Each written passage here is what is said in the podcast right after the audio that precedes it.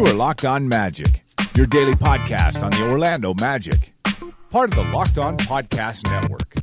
Your team every day. And you are indeed locked on magic. Today is April 27th, 2018. My name is Philip Rossman-Reich. I'm the expert and site editor over at OrlandoMagicDaily.com. Happy to be here with you on a Friday. I um, hope everyone has a good Friday. Hope I'm sorry I didn't get to do yesterday's episode. You can of course follow me on Twitter at PhilipRR underscore OMD. Sorry I didn't do an episode yesterday. Real life kind of got in the way. Wasn't able to get a show done. Uh, wanted to make sure I got some sleep.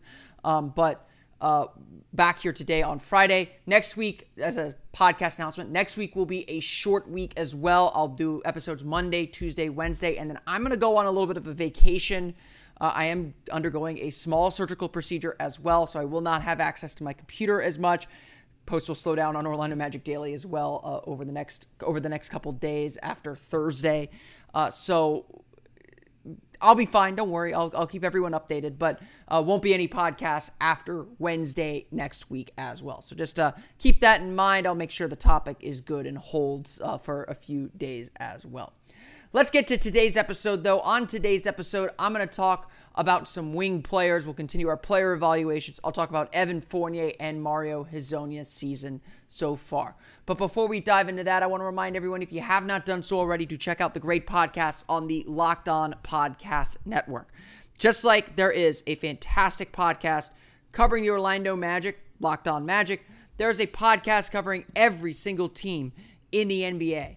There's a podcast covering the NBA daily from a national perspective as well.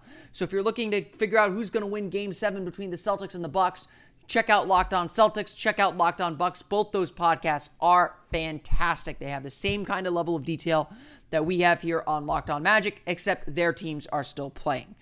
Definitely check those out as well as check out Locked On NBA as well as Locked On Fantasy Basketball if you're still looking to play some daily fantasy here toward the end of the season. Josh Lloyd does a great job recapping those games, uh, recapping those games from a fantasy perspective, as well as recapping the season from the fantasy perspective as well. So definitely check those out. Like I said, though, today we're going to talk about uh, some of the, the, the wing players, two really interesting wing players who both had uh, good seasons in many ways, and you know, but not fulfilling seasons. And no one had a fulfilling season with the way that the Magic's uh, Magic season ended up going down. But Evan Fournier and Mario Hezonja both did some really really nice things over the course of the year, and and and and Hezonja certainly got a lot of attention. Fournier did not, and I do think it's important that we give Evan Fournier the due that he deserves. Last year for Evan Fournier was a difficult season. Um, I think that when the Magic kind of came to that, eh, I framed it as a decision between Evan Fournier and Victor Oladipo, which I think was probably unfair when I look back at it. Um, it, it, wasn't really that kind of decision. I do agree that you could have only paid one of them, but uh, but it, it wasn't an either or. And, and, framing it that way probably set some bad narratives, especially when it came to the Magic actually deciding to trade Victor Oladipo that summer. But Evan Fournier struggled a lot that that first year, and and some of it was he was asked to have the ball in his hands and be the primary scorer, and, and that's not really who he is. That's not really who he should be. And teams were able to focus in on him because there wasn't really any secondary perimeter scoring around him. Aaron Gordon at the small forward wasn't scaring anybody. Elfrid Payton certainly wasn't scaring anybody. And so defensive defense is really focused in on slowing Fournier down. And a player who was among the most efficient players in the league, son or not most efficient, but a fairly efficient player for his usage, suddenly became a really inefficient player, a guy who just wasn't shooting effectively. And, and he had some of his worst field goal percentages of his career, certainly since joining the Magic. This year, Fournier reclaimed a lot of that efficiency while keeping his scoring continuing to increase. No one here is going to confuse Evan Fournier with a guy who should be your number one option. Evan Fournier ended up leading the team in scoring with 17.8 points per game that if that is happening, more likely than not, your team's gonna struggle. That's not who Evan Fournier should be. He is not a, to me at least, he's not a primary creator. He's a secondary creator. You want him as your third or fourth option in an offense, making spot up threes, attacking rotating defense, occasionally running a pick and roll. You don't want him as that primary guy who has to break down a, a, a defense or create a shot out of nothing. That's not who he is. That's not where he's most effective, at least. I think he's capable of doing that. But that's not where he's most effective. And of course, to me, a lot of the Magic's problems are not that they have bad players. I agree with the analysis that the Magic had real NBA players and were too talented to tank, but probably not good enough to really make the playoffs. The problem with the Magic is they have guys playing the wrong roles. Evan Fournier was playing the wrong role this year as the leading scorer. But if there is a silver lining, if there is good news to all this, it is that his efficiency shot back up.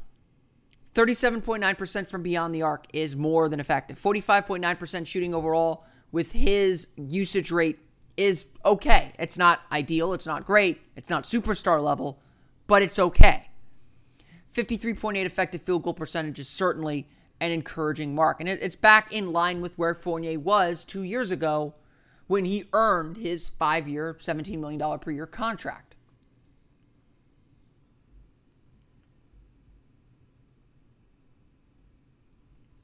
Evan Fournier has been a lightning rod, uh, one of the many lightning rods on this team. Yes, his defense is lacking. And, and again, I say this so much. It, the Magic just put him in a spot that does not necessarily set him up to succeed. And yet, Fournier continues to go out there, continues to go out there and play at a high level. He's not the guy that's going to drop 40 on occasion. That's not who he is. Uh, Aaron Gordon took those highlights, and that's why he was my regular season MVP because he has that ability to be kind of a transcendent player not transcendent, transcendent, but a, you know, if if you had to pick a guy to be an all star representative for the Magic, you'd want it to be Aaron Gordon. Evan Fournier is not that guy, but he is the most consistent player on the team. The amount of times that you can rely you can rely on him steadily to get 13, 14, 15 points per game on a bad night. He'll have some duds. I mean, he's not immune to that. But most nights, he's going to get you at least 15. And to me, that's still an extremely valuable skill. You can play and and and you could play him off the ball. You can have him spot up. He doesn't need the ball in his hands to be effective. And to me, that's what makes him valuable still moving forward. That's what made this season still an effective year for Evan Fournier. It was a career year statistically. I don't think we can debate that. He continues to see his scoring average increase. He brought back his efficiency. These are all things you wanted to see from Evan Fournier. Whether he can actually affect winning and losing, that is a more difficult question. To me, I, I saw this in the comments on, on the article that I wrote. To me, Fournier is still worth the money that they're paying him.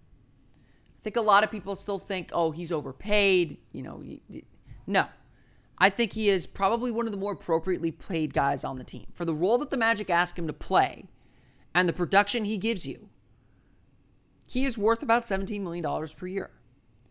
Now, whether the Magic would be able to move off that deal is certainly a bigger question. He's got three years left on his contract at about $17 million per year. That will be tough to move. And I certainly think and, and can agree to that Fournier might be one of the guys that just needs to flip over, just needs a change of scenery, just needs a fresh start. And of course, I'll agree, I'll agree and stipulate to this too. Fournier is worth $17 million to this team, but probably not worth $17 million to any other team or to very few other teams. And that, of course, makes a deal very difficult to create. To me, Fournier is still just a solid guy to have around. And most of these guys, I would say, are good people. But Fournier, Fournier still does get the job done to me. He still does a lot of the little things that a team needs, especially on the offensive end. Defensively, yeah, he's got a lot of shortcomings. But this season, Fournier reestablished his efficiency. He continued to be a consistent, solid scorer for the team. Is he a guy that will affect winning and losing? That is the next phase of his career. And I think at this point, we know what Fournier is. It's just, him and Vucevic are in the same boat. At this point, we know what they are. Where Nikola Vucevic puts a ceiling on your team, I don't think Evan Fournier does. I think Evan Fournier can fit and form to a role on a winning team in a way that Nikola Vucevic can't. And that makes Fournier just a little bit more valuable. That makes Fournier a little bit more effective. And honestly, that probably makes Fournier a better player than Nikola Vucevic at the end of the day. Figuring out where to go next with Evan Fournier is definitely tricky. I would suspect that they're not going to be able to move him, that he's going to have a role on this team next year and a fairly big one, maybe bigger than what the Magic want to have. Or maybe he's the exact guy they need to help a young point guard throw next to him or to free up the space for Jonathan Isaac or an Aaron Gordon. That's kind of been the beauty of Evan Fournier. He kind of does whatever you need him to do. And he does it more effectively than you think he does. And so I'll still be on the bandwagon for Evan Fournier for just a little while longer.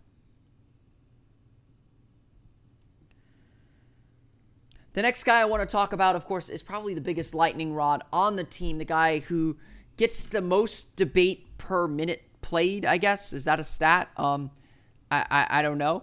Um, but, uh, but the guy who probably has the a lot a lot going on with him entering this offseason, and that is, of course, Mario Hezonja. I have talked a lot about Mario Hezonja. I probably talked more, again, more debates per minutes played than any player on the roster.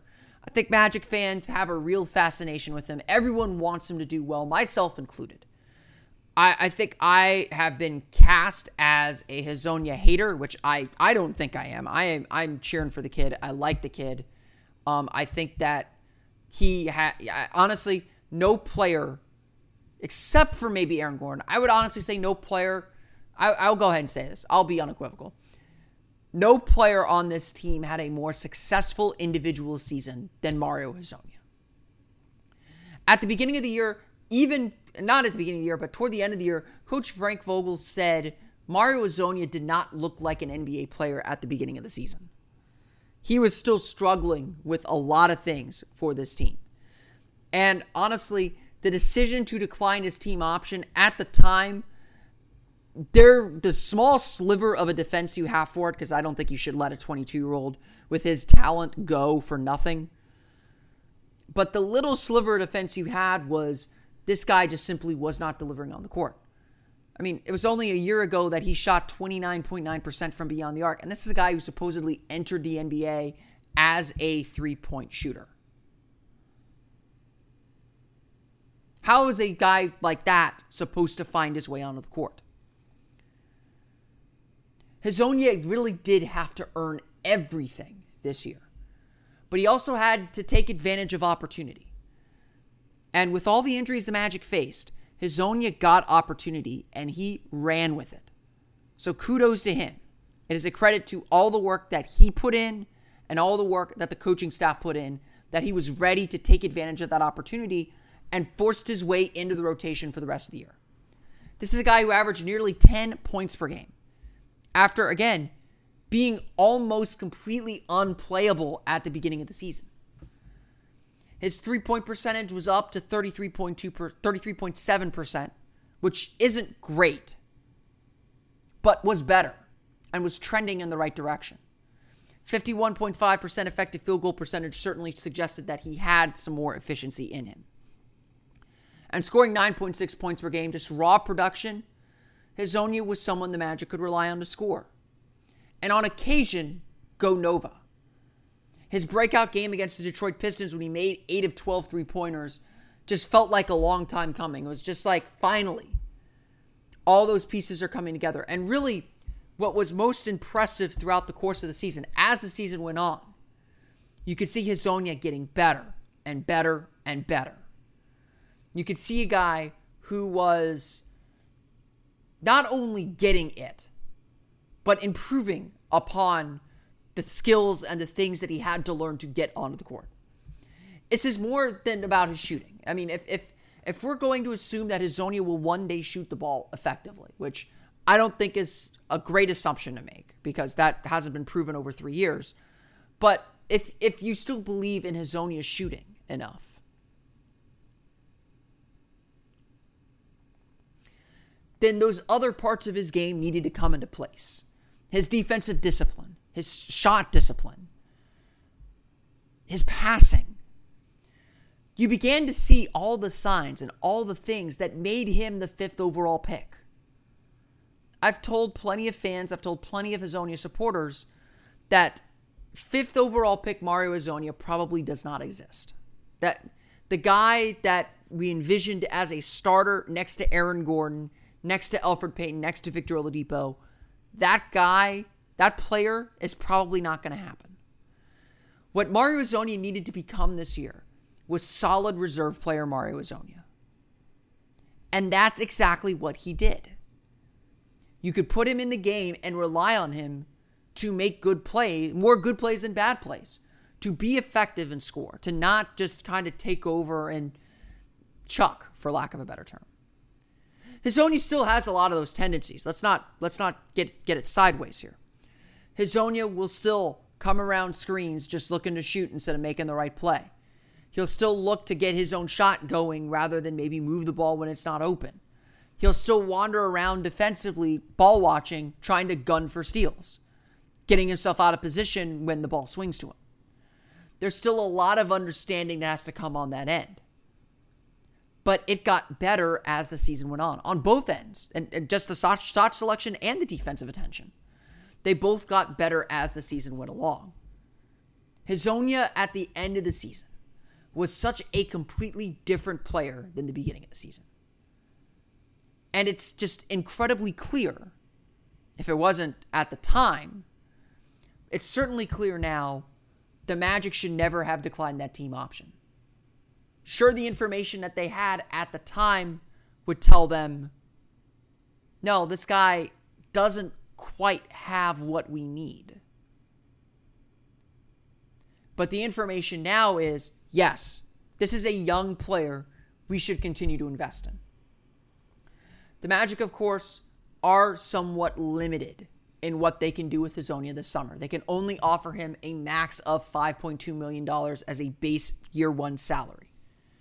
I don't think he'll get that on the market. So the Magic are still in play. If Mario Hezonja truly, as he said, wants to come back to Orlando and the Magic want him back, they can find a deal. The Magic have his bird rights. They can go over the cap to resign him. But Hezonja has to look out for himself too.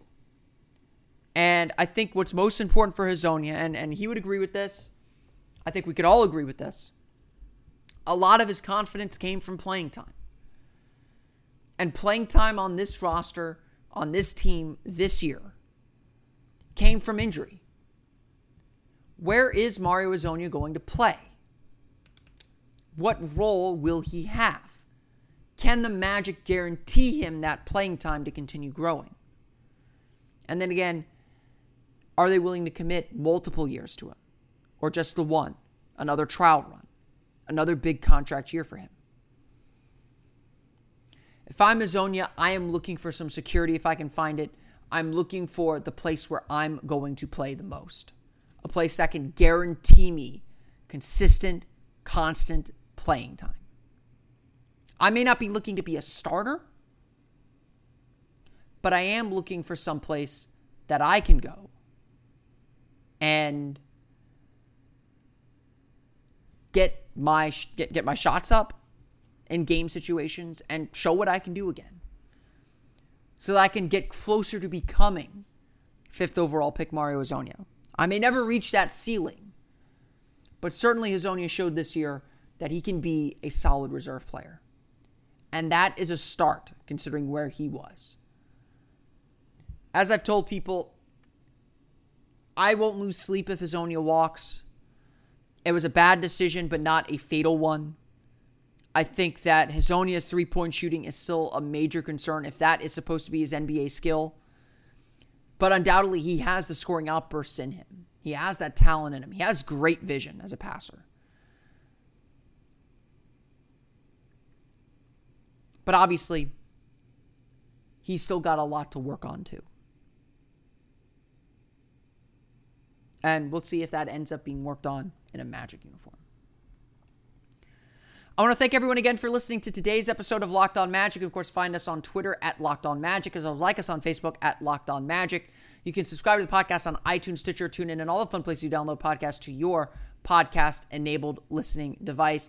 And of course, you can follow us now online at LockedOnMagic.com. You can follow me on Twitter at PhilipRR underscore OMD. And of course, for the latest on the Orlando Magic, including a really interesting look at the Philadelphia 76ers and the Orlando Magic and their diverging rebuilds, check out OrlandoMagicDaily.com. You can also follow us there on Twitter at OMagicDaily. Just reiterating what I said earlier, next week will be a short week for me. Monday, Tuesday, Wednesday podcast. I'll make sure they're worth your while. And then I'm going to be on vacation for a little while. I don't know when I'll probably be podcasting again. I might take the whole week off. Um, but I'll be back in time to start start dealing with the lottery. If there's breaking news, I'll try and cut in as well.